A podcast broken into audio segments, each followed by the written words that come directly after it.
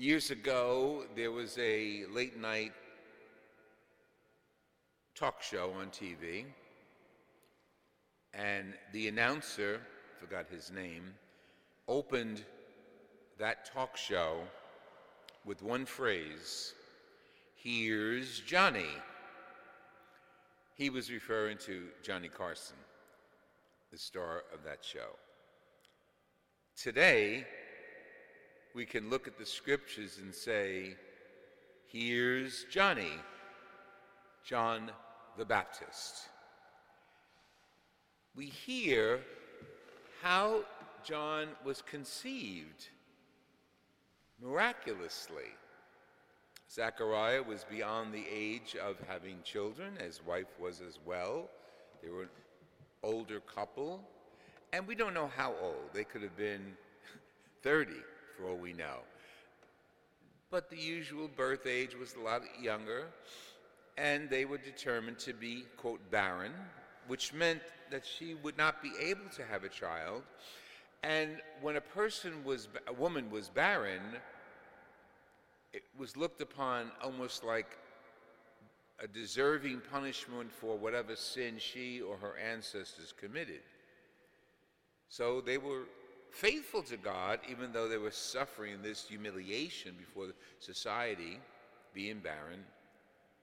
And he, as a priest of God, remained faithful, knowing, not knowing, believing God hears his prayer and God, in his own good time, would answer it. And one of his prayers was, of course, that his wife would conceive and they would have a child.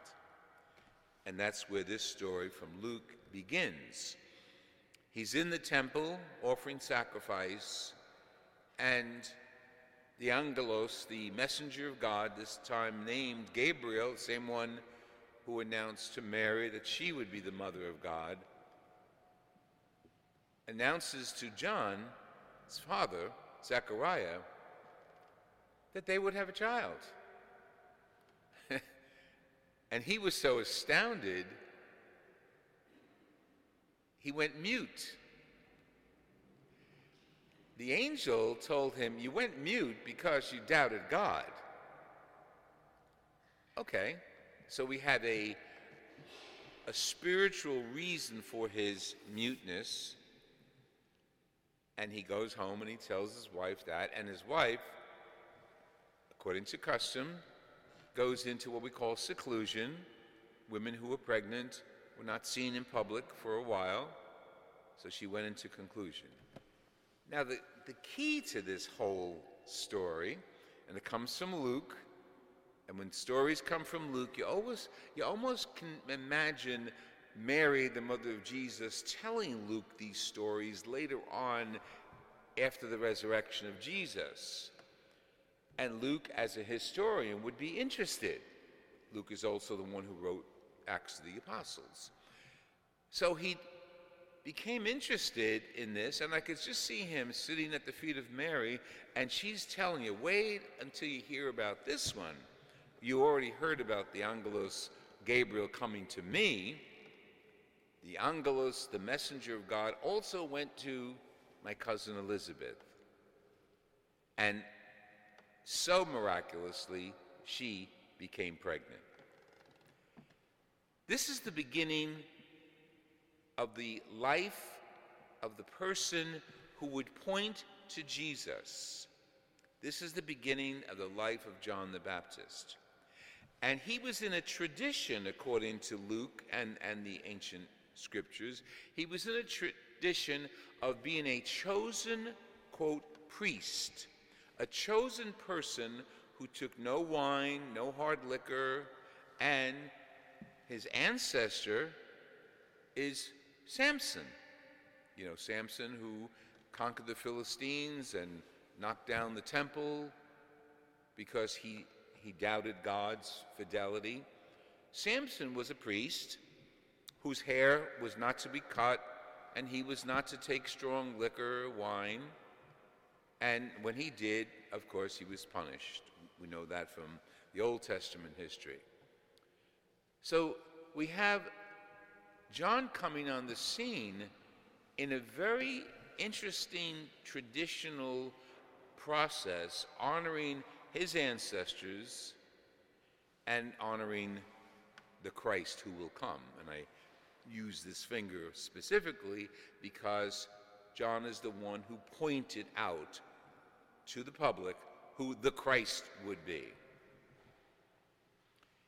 Just imagine the author, Luke, being told these stories. Th- this is our history as Christians. And it doesn't go back to John or Jesus, it goes back to their ancestors. So as we gather and we do something that we do every year of our Christian lives decorate, prepare, light the Advent wreath, we are in the tradition of our ancestors of the Old Testament and the early New Testament.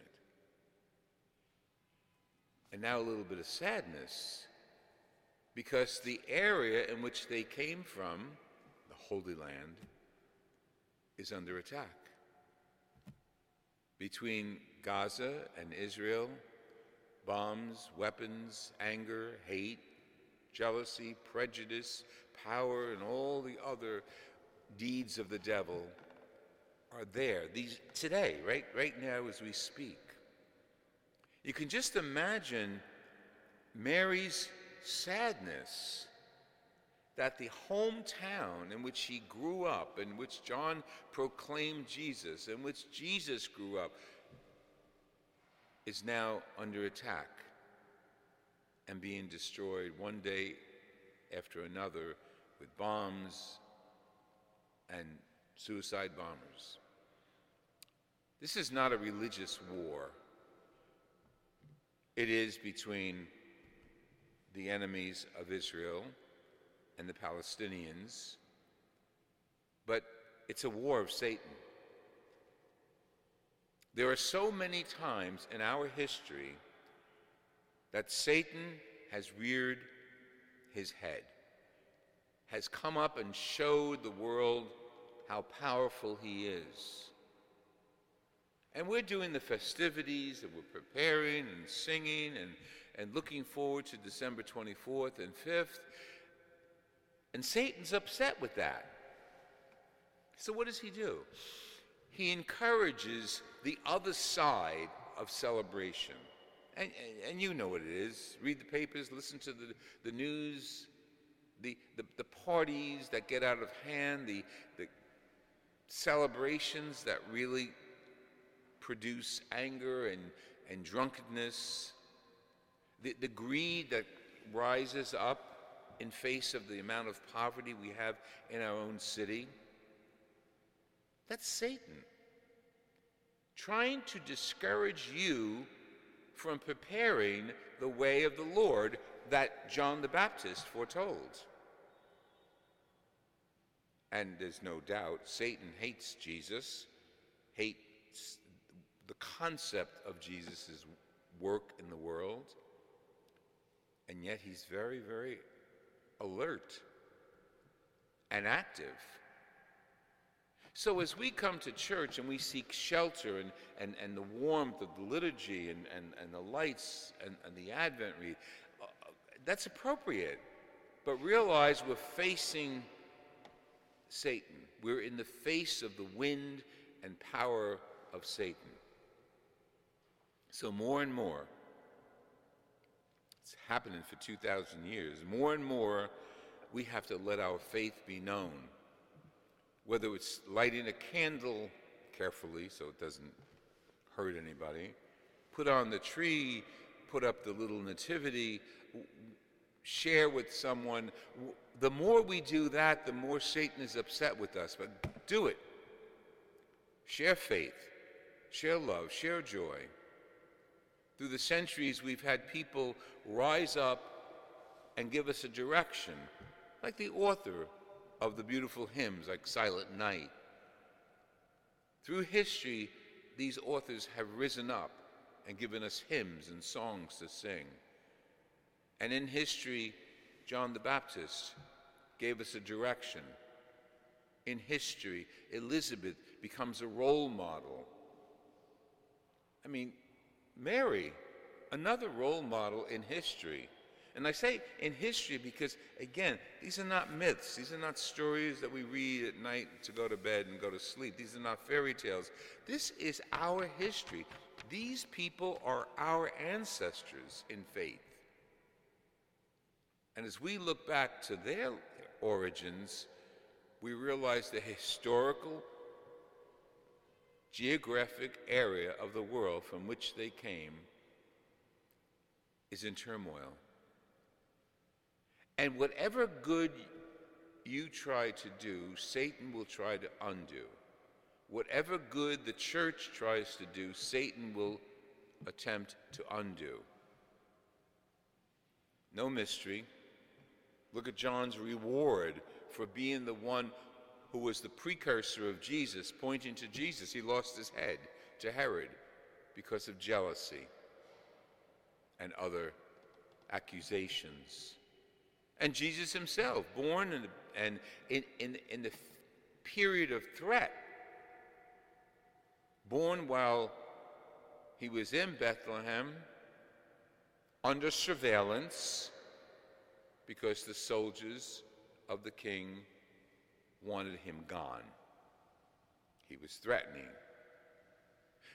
The beautiful story of the nativity, the, the lambs, the sheep, cows, all that was a threat to Satan and still is. And you and I continue to threaten Satan. The more we practice our faith, the more we share the elements of our faith, the more we understand it and integrate it into our hearts and into our charity and into our love, the more we're offending Satan, but defending God and promulgating his dear Mother Mary. It's funny. Most people would come to church in the midst of all the, the festivities and the candles and the lights and the trees and the nativity going up here and the other nativity statues going up and Cabrini and, and, and feel joy. And we should feel joy in a cloudy, darkened world. John the Baptist is our precursor.